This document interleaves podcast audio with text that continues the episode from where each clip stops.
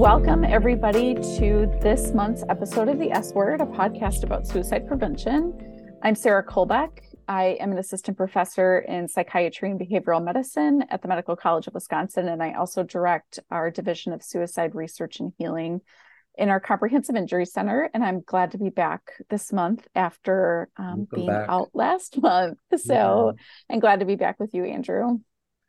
Yeah, glad you're back, Sarah. Hi, everyone. I'm uh, Andrew Schramm. I'm an assistant professor uh, in trauma and acute care surgery at the Medical College of Wisconsin and uh, my background is in uh, clinical psychology. So uh, excited uh, for the conversation we've got lined up for today, Sarah.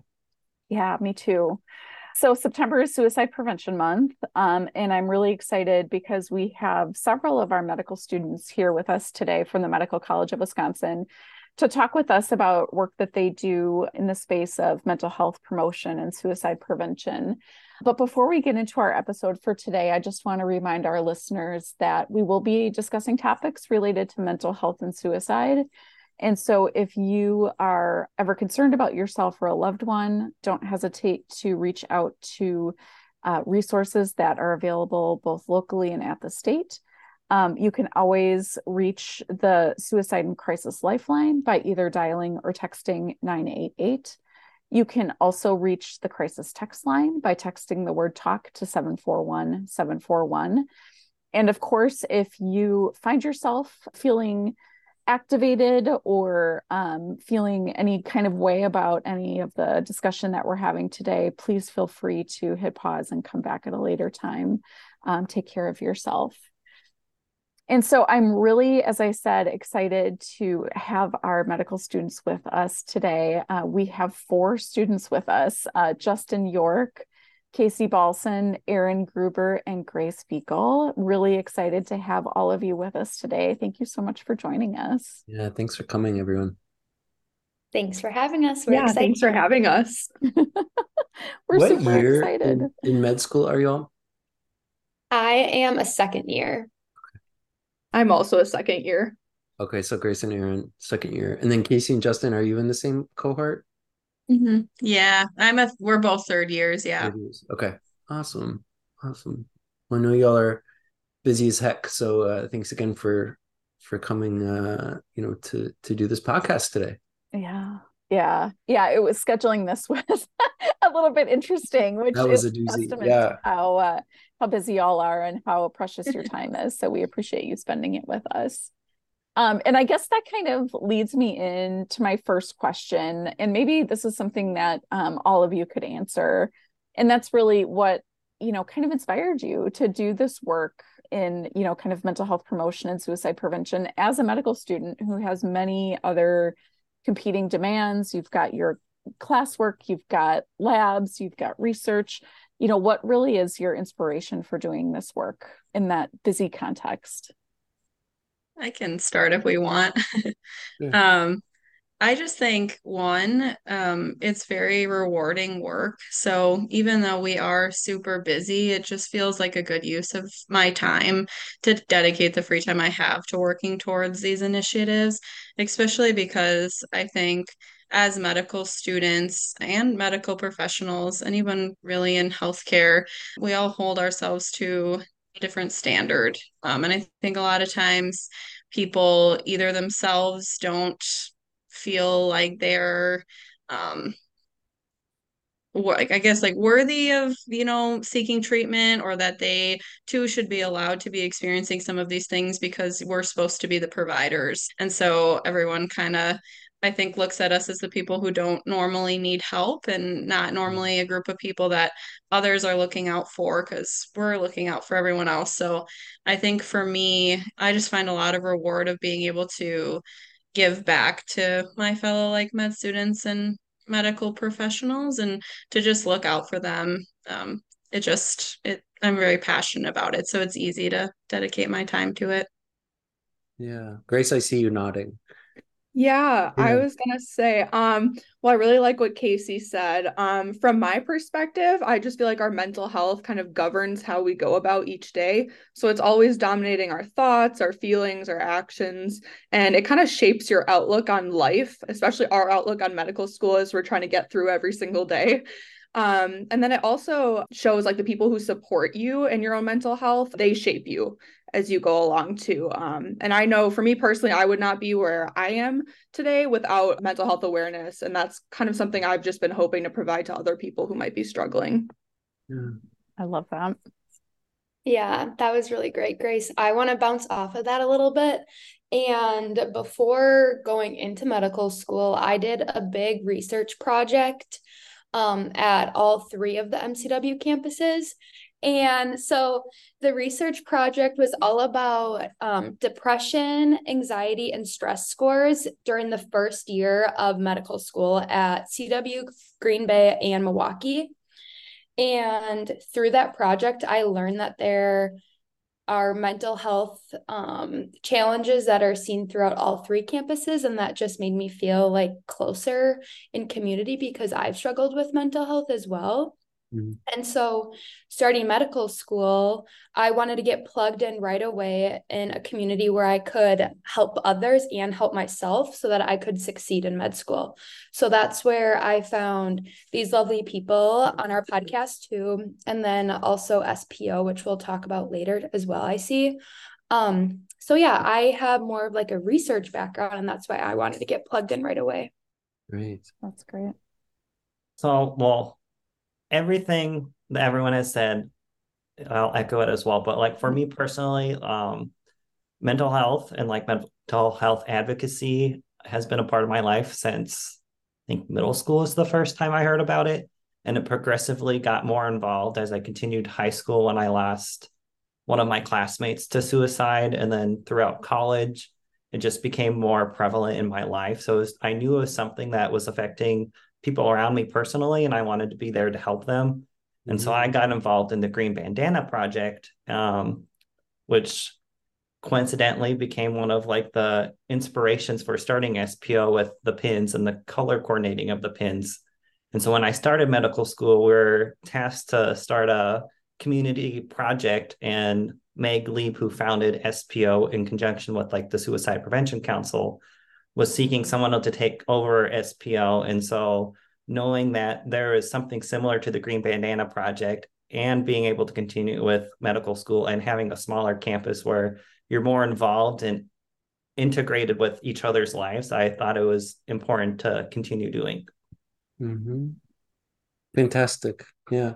It's so cool, Justin, that you were able to kind of continue that work, that that's been a, uh, there's, I feel like there's a lot of, um, I don't know, disruptions in kind of our flow throughout life and different Mhm. stages of our training. So it's cool that that's been a, a, a constant for you. And it sounds like others as well, uh, kind of a longstanding interest in this. So it's great you could continue that work and grow it as as medical students.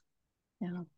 Yeah. And for folks that are listening that might not know what the Green Bandana Project is, um, it's, you know, basically a, a green bandana or any other sort of signifier kind of can be worn by students um, and other folks to show others that you are a person that can be approached for support and help. The program that we're going to talk about that's active on our campus, SPO or Seeking Peer Outreach, is another example, like Justin said. Um, and you know is a really great way to outwardly demonstrate to folks that you're somebody that can be a safe person for folks to check in with and talk to. And i want to say um, first of all thank you all for sharing your stories and your experience. And i'm feeling very um, hopeful in um, the future of medicine, which sounds like a very big thing.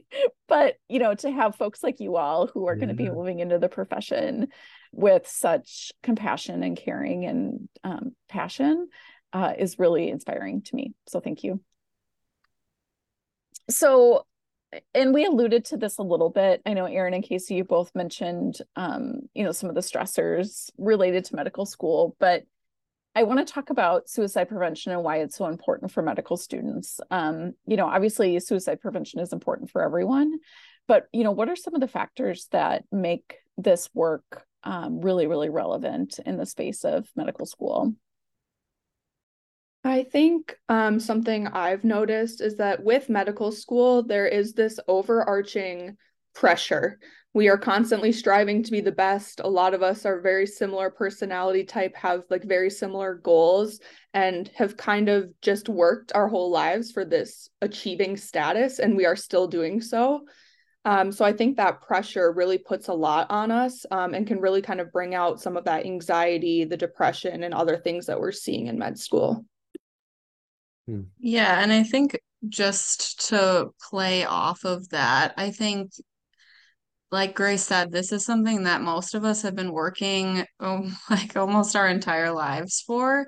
Um, so I think when you get into medical school, your failures feel very heavy. Like everyone's gonna fail, it's almost inevitable, but when you fail, it, just, I think it weighs a little bit differently. And we all kind of talk about um, imposter syndrome where coming into med school you already are like how did i get here? Who let me in here? And then you fail that first exam and it's kind of like confirmation bias in your head like mm-hmm. yep i'm not supposed to be here. And so i think that just adds an extra layer of depth to failure in medical school. And like i alluded to earlier i think what's hard for people outside of medical school to understand is how hard we are on ourselves because from the outside we look like such high functioning succeeding you know everyone's like you should be so proud of yourself. You're so smart. And I, all of us are like i feel so stupid you know? Mm-hmm. um, so i think people don't expect a group of students like us in medical school to struggle with those kinds of thoughts because from the outside it almost looks like you know you have everything that you've worked for but i think a lot of times it doesn't feel that way. Mm-hmm. yeah. Well thanks for sharing that and and uh, you know it we can talk about you know stigma right? And, and just I, th- I think there are a lot of layers to this but one of them um, being maybe the the stigma that's been associated with having challenges with mental health or seeking help um, so I appreciate you all sharing a bit about some of the aspects of being a medical student that make this a, a really important time to ensure that support and resources are available. So I guess like without further ado, could you all tell our listeners about SPO? What does it stand for and and what does it entail? Um I can kind of take a stab at it. It's uh, yeah. kind of a large thing, but so I think it, and other students, please feel free to like chime in as you would like if I miss anything. But so I think kind of the catalyst that got this whole thing started was um, MCW lost one of their students to suicide a couple years back. Um, so I think a lot of people started really taking notice at some of these things that we are mentioning about how, you know, maybe we should pay a little bit closer attention because med students probably are a little bit better at hiding some of how they're really feeling. So uh, as Justin alluded to, there was a student. Her name is Meg Lieb. She's now um, in plastic surgery residency, but she founded SPO, which stands for Seeking Peer Outreach. Um, she founded that program as her Pathways Community Intervention or Community Involvement Program. And so basically, what it is is a three tier system. And the first tier is everybody that's involved at the MCW campus. Um, Meg used to joke that it extends all the way to the janitors that come and clean the halls at the end of the night. So, anyone that steps foot on our campus, um, the goal of those tier ones is to start to change the culture and break down some of that stigma surrounding mental health. We uh, really encourage our tier ones to be open and to be honest about what they're struggling with so that it creates this sort of normal normal environment that everyone on CW campus talks about mental health that way that if there is someone that finds themselves really struggling, they don't feel scared to come forward because everyone else is doing that too. Um, so when they are in a time of need, it doesn't feel as much of a barrier to start talking about those things. We also organize some events with our tier ones um, where we just get together monthly and do little wellness activities, I, we did some like painting in the past. Uh, we did uh, just this past weekend a walk for suicide prevention in our community, which is a little fundraiser up in Wausau um, that we walk around the park in order to raise some funds for suicide prevention and just little things like that to make sure that we continue to give back to our community, but also continue to keep these topics in people's fore mind so you know, they don't forget about those things and basically just focusing on inclusion and making everyone on the CW campus feel like they're welcome, everyone feel like they have somebody to turn to when they need somebody to talk to. So just one big happy family. and then we so move on to our this universal oh, sorry, go ahead. Reach, this universal reach, right? And so not not waiting until a time of of crisis or like identified distress to to start doing the work and laying the groundwork um, yeah. That's great. Yeah, Justin did a lot of work with the tier ones. I don't know if there was anything you wanted to add on that. No, I think you covered it pretty well, which is why I was hoping you were talking about all of SPO because you're really um, good at describing SPO because we've talked about it so much and you're usually the spokeswoman. I'm our elevator pitch lady. How, how many um, students are involved with with the tier one or or are there like students trained as like facilitators or? So yeah so um all of our students all of our faculty all of the staff are tier ones.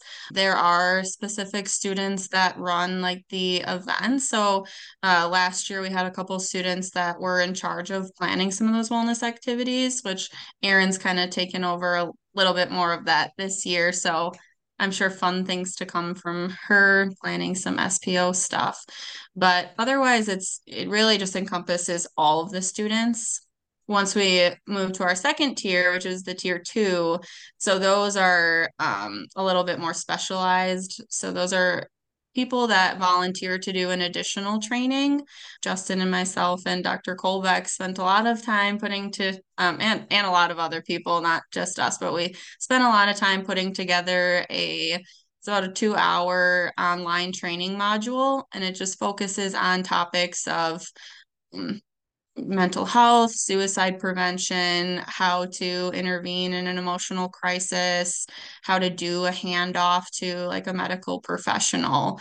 Um, so those tier twos, they'll um, complete that additional training, and then they just make a commitment basically to the entire tier one community that they're going to be a little an extra eye looking out for them um, so they take on that responsibility that if one of their peers is struggling, they're somebody that they can reach out to, which Justin alluded to with his green bandana project. Um, so to be able to signal to everybody that you are a tier two, we have little pins. Um, and if you're a tier two, they're gold.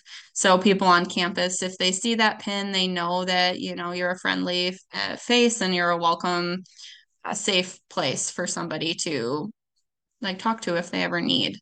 If somebody doesn't feel comfortable face to face and they want something that's more anonymous, we do have a QR code that everybody on campus has access to. It's on those pins that are handed out, and it's also um, plastered around our campus as well. So um, you could scan that code, and it takes you to an anonymous uh, reporting system where you could type something like I, I failed my exam today. I just really need somebody to talk to. And that will send out an anonymous email to all of our tier twos. And there's a sort of protocol that we follow to triage who's going to respond to that and how um, it all works. But ultimately, the goal is that you will anonymously get connected uh, with a tier two individual. And if they feel that um, the crisis or the situation is out of their realm of what they can handle, then they can facilitate a warm transfer with a tier three individual, which is a medical professional, um, a licensed counselor or a psychiatrist. Um, or you can just help provide them resources. All of our tier twos are very like knowledgeable on local counseling services, local um, or hotline crisis like phone numbers that they can give out to and so that's kind of how the whole program works its way through the tiers. It's really great. And I'm I, I can see why Casey, you're the spokeswoman, spokesperson for SPO because you did such a great job of discussing the Thanks. sort of the breadth of the program um, and the sort of tier one, tier two, tier three designation is really based on primary, secondary, and tertiary prevention from the public health world, where primary prevention is really universal. Secondary prevention is for those that maybe have um, elevated risk, and then tertiary is for that really acute response and or you know helping kind of mitigate some of the negative impacts of some of these mental health issues that we see and so i think the thing that i love most about spo is the fact that it's it was developed by students for students and the fact that this is has been sustained. Um you know yeah. you mentioned that meg has moved on to residency and you know another group of students has stepped up to take it on as now m3s you and uh, casey and justin. And we've got two m2s that are stepping up grace and aaron and it just makes me feel really um really glad that you all have fostered a culture on your campus where you know this is something that folks want to sustain and want to carry forward um, and and there's that that ownership and that buy-in so really mm-hmm. great work. Yeah absolutely. Um sarah do you the the training i guess you and i sarah have recently been talking about psychological first aid a bit and so i'm curious if you can does that um is that part of the training that the tier no, two people go through not formally, but okay. there are definitely components of kind of elements of psychological first aid that are, you know, woven into the training. You know, Got certainly it. that um, supporting somebody who's been through a potentially traumatic or very stressful situation and being able to sort of offer that um, that space to be a listener, that support person for that. So it's not you know sort of formally recognized i don't think a psychological first aid in the training itself but it's very much some of those elements are interwoven into it. And so i mean the training itself is really pretty um holistic in terms of you know here here are the statistics here's why here's what you can do and also here's how you take care of yourself um, in the space of doing this work which i think is really helpful. And we actually had barbara moser on as a guest several episodes ago to talk about that mindful self-compassion that she helped to integrate into the training. And so um, yeah i think it's uh, it's very holistic and, and and complete in terms of the information that's offered for sure yeah, it definitely touches on several things. There was a lot of expertise in a lot of different areas, as Dr. Kohlbeck um, mentioned. Dr. Moser was involved with the self compassion. Dr. Cipriano was involved as well. I pulled on some work, um, some training that I had gotten from the National Suicide Prevention Lifeline. We took some stuff from the Be the One to with their five action process, um, which is ask, be there, keep them safe, help them connect, and follow up, I believe. Um, so it kind of follows those, uh, all of those different, we pulled a lot of resources in. So it's a very like all inclusive training. Um, I think we're all really proud of the work we did for that. Yeah, and I will say that um, for folks that maybe that aren't super familiar with our our institution, we have um, you know three campuses that are part of our medical school. Our Milwaukee campus is our large our largest campus, and then we have two campuses in other parts of Wisconsin.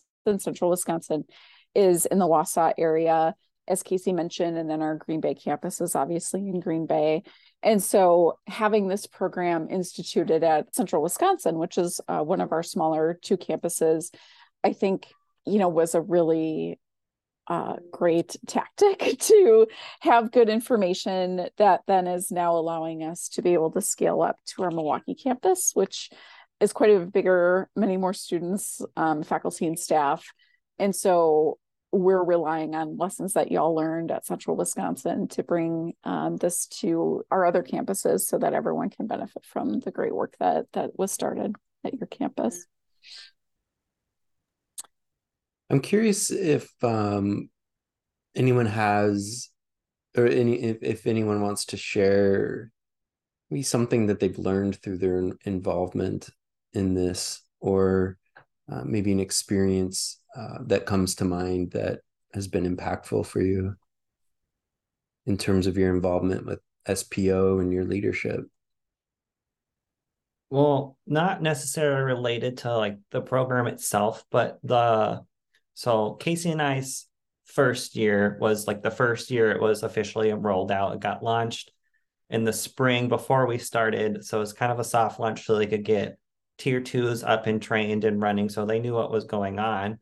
But when it came to our class, um, to see who wanted to be a tier two the next time, I think essentially our entire class either nominated someone else in our class or self-nominated. So the entire all 20 of us were going to be trained as tier twos. And I thought oh, that that's amazing. Something really unique and impactful. So it's like not just something like the four of us now. So like the us on this podcast and then plus Meg and then the others that helped it. That was important. Like our entire class thought it was something that was important and impactful and something that they could see pro like going on for a longer time than just that one year. And like we've seen it with like it was easy to find Grace and Aaron to take over our roles. It's like we didn't have to do a lot of work. They kind of came to us.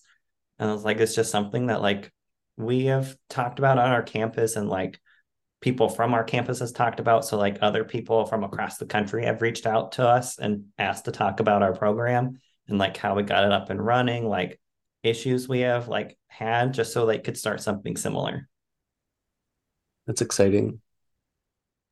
So we've talked a lot about, you know, your passion, y'all's passion for this work, the work that you do. And I'm curious how you all take care of yourselves as you're working working through this program, as you're working through the demands of medical school.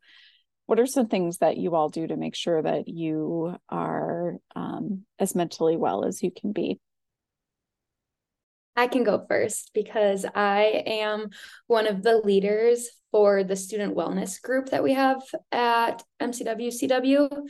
And I just want to echo what Justin said about how much of an honor it is to be part of SPO and how much pride I take in our campus with how everyone seems to want to be involved in SPO and how whether you're a tier two or not, um, the climate at our campus is very much a family and we check in on each other. So, yeah, I just wanted to reiterate what Justin said because I echo that. I retweet that or re X that, whatever Twitter's called now. but um, some things that I like to do to take care of myself, Grace and I and Justin are training for a half marathon. And that's just cool that we're doing together as classmates. Um, I also really like participating in our intramural sports. So we just finished up sand volleyball and we're starting pickleball up, which is super cool. That is really cool. I think for me, um, personally, I enjoy watercoloring. So that's something I do in my free time just by myself. Um, but in terms of taking care of myself with the demands of med school, it's also relying on other tier twos. You kind of come to a point where you realize you can't hold everything and take everything upon yourself. So having those other people, Aaron and Casey and Justin, are all people to me um, that I feel I can go to if I ever need anything. So being able to have those deeper conversations and talk about our struggles with each other is super important. And I think that just helps take care of myself as well. That's great. Yeah. I think any um I, I just think it's important that people that are in some kind of helping role don't feel that they're alone. And so it's it's cool that it's cool to hear you talk about the way that you're you're connected with each other as a group and that the supporters have support Yeah, I echoing off of what Grace said, that's kind of um, a different that's like a path we wanted to continue with the program as well is making sure that we're doing almost like debriefing sessions with our tier twos just because again you know we created this program because a lot of medical professionals fall through the cracks because they think they're supposed to be the providers and they don't think that they're the people that could you know need help sometimes. So we don't want that to now be falling on our tier twos as well. But mm-hmm like Aaron and Justin said, truly like SPO is a culture change on our campus. Like even um, we have like Carrie um, Carrie Corcoran, she comes up um, and I, I remember her saying one time, she was like, Yeah, you step foot on this campus and it just feels like a family. So honestly, I feel extremely grateful that I was accepted to medical school on this campus because I think it's I think I've coped with medical school by meeting the wonderful people on this campus and being a part of this program. It just like there's so much support from students and staff and faculty. But also, everyone that knows me knows that I love my twin sister and my family with everything in me. So I always make sure to check in with those people because um, they keep me grounded and bring me back down when I'm freaking out about med school stuff. So always make sure to step outside of our little world that we're in because sometimes it can be really overwhelming. Yeah, it's great to have keep up connections with people who are not in the program, uh, like out, outside people doing other things. I'm curious, what has like utilization been like of of SPO so far? Um, are are students reaching out? I can talk a little bit on this specifically for our campus. So, SPO, in a way, if we're talking about like the QR code and anonymous submissions, is not super well utilized. But what that shows us as a campus is that everyone is already comfortable talking about their struggles with individuals face to face or with faculty, that people don't feel the need to use the anonymous submission. And I think that's something that our campus is really proud of. That's amazing. Um, it's and I appreciate what what Casey said earlier too about the culture change because that's I feel like that's really what these things take is is a deeper shift um, at kind of the the community slash college slash school level is that um, changing the culture reducing stigma kind of really broadly normalizing these conversations to the point where you know everybody wants to be involved as a supporter and therefore everybody has somebody to go to whenever they are you know needing that extra support. And so um you know utilization you can look at it a couple different ways. I think you know in some cases you might say oh it hasn't been utilized much it must not be a success but i think looking at it in the context of everything else that's been done in the with spo it's a huge success because people are not feeling the need to be anonymous. They can just reach out and count on their peers, which is really, really cool to hear. Yeah, I'm so glad that Grace said that because I have literally had students and like staff even reach out to me and say like i know you're an spo lead or i know you're a tier two. Can i talk to you? or can you send me to a tier two? Like i don't care if i'm anonymous. Like everybody knows who i am. We're a family. I just want someone to talk to. Um so yeah i think because sometimes when you just look at the numbers it's like oh well no one really uses it. But people use the program all the time, like every single day, I think, honestly. It's just, yeah, we feel more comfortable not being anonymous about it. But I think once it implements into a bigger campus like Milwaukee, I think then you might see um, the anon- anonymous reporting might be a little bit more useful for them. Yeah. Yeah, that that the fact that people are reaching out in that non-anonymous way think speaks to the culture shift that y'all have contributed to. another thing that I would want to point out is although we do have the anonymous QR code, we do a lot of things on campus too to help that climate change. So if we have like a luncheon or um, some other student wellness activities like um, decorating cookies or intramurals and stuff, I would say that I don't know the percentage, but a lot of people on campus, staff included, attend those events, which I think has helped make our campus feel more like a family and less like a medical school. Yeah. Yeah, that connection to others is so important. Um, and fostering that is something that it sounds like you all are doing really well. So I have one final question, and this is something that we ask all of our guests. And I would love it and appreciate it if you all could answer um, if you're comfortable. And what is that? The question is, what is something you wish everyone knew about suicide prevention? This is kind of the Mythbusters portion of the podcast. I'm gonna go first so no one can steal my answer. Uh, it's preventable. like it's not something that's ends up being inevitable down the line. You can prevent it just like any other like long-term disease. Like there's something that there's an intervention that can be done to prevent it. And so whether that's like finding someone you can talk to, starting a medication to help, or just like doing something you enjoy. So like I enjoy running, I enjoy baking those are the two things that I made sure I continue when I started med school because otherwise I wouldn't be who I am. Like I think three of the students on the podcast know that I make a lot of baked goods. Um and I have Yeah, and he's he's very good at it too. so yeah, just knowing that it's preventable and like it just needs to be talked about. That's the thing that's like I feel like the biggest barrier is like no one wants to talk about it and then it can't be mm-hmm. prevented. Yeah. Um, if I make a trip up to central Wisconsin, can I get some baked goods? I, I, would down. I would drive for that. Yeah. Yeah. Can you bring him down, Sarah? I will. Yes. Right. The snickerdoodles, you guys. They're oh, tonight. Oh yes. I love I love sweets. Thanks, Justin. So I would have to pick Justin's banana bread as my favorite, but just to bounce off of what he said, something that I wish everyone would know about suicide prevention is the importance of checking in. So that could be checking in on yourself and others. I think that before you can provide care to others, like us as future physicians, we need to be able to provide care to ourselves. So, like Justin said, running and baking, those are things that he hasn't given up so that he um, can focus on himself as well.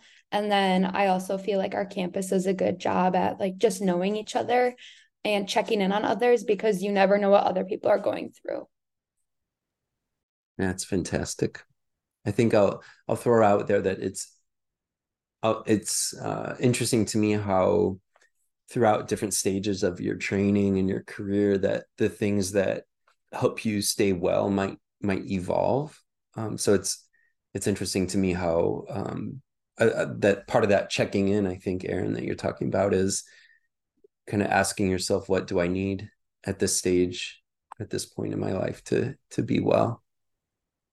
Yeah. Um, so going forward, something that I wish everyone knew about suicide prevention, I think, is that you cannot put the idea of suicide in someone's head.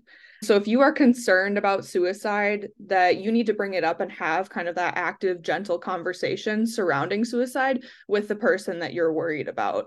Um, I think by doing this, you're not only identifying yourself as someone who's comfortable talking about suicide, um, that you're seeing past the stigma, um, but that you're also identifying yourself as a supporter and an open, honest individual who's prepared to have difficult conversations. I think you just may never know how much it may mean to someone to have that difficult conversation and to make them feel heard and to feel seen. I love that. Yeah, one of the I think most impactful things that I've heard, and I heard it in a training as I've done this work over the past several years, is the worst thing that's going to happen from a conversation like that is you're going to let the person know you care about them, even if it's even if suicide isn't a consideration. Uh, like you said, Grace, you're not putting that thought in their mind, but you are letting them know that you care, and so it it having that conversation is so important, even if um, they're not thinking about suicide. So thanks for mentioning that. Yeah, I love that, Grace. I think it fits perfectly with this podcast too, because everyone's, you know, afraid to say the word suicide, but it's not a bad word and it doesn't need to be scary if we just know what to look for and how to look out for each other. Um, something I wish that everyone knew, um, whether you're struggling with mental health or whether you're an outsider looking in on someone struggling with mental health, is just how common it is, and that it's it's really not this taboo, um, crazy topic anymore that we don't know anything about, and it's not anything to be scared of, and um, just that you're not alone if you're struggling with mental health. And if you know someone that is, you're also not the first person to meet someone um, that's struggling with that. Because I think a lot of times, still in our society, mental health is not something that's extremely understood by everybody. And so I think it can feel very isolating when you are someone that's struggling with those issues. And I just wish people knew that it is extremely common and you're not alone. Yeah. Some something I one of my soapboxes, which I'll just put one foot on um, briefly, is that uh, you know I think a lot of times medical providers um, or people providing behavioral health services talk about kind of pride themselves on being like evidence based, and it's a little bit of a like I practice like evidence based uh, psychotherapy or whatever the the treatment is.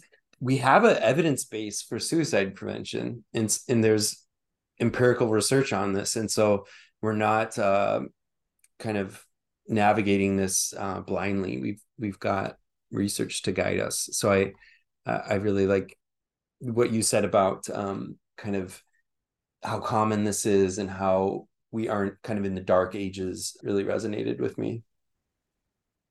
Well we have come to the top of the hour and um, can i ask one other question? Yes go ahead. Okay, okay. um something I have been thinking about is that a, I think a big driver of suicide at times is when people feel stuck.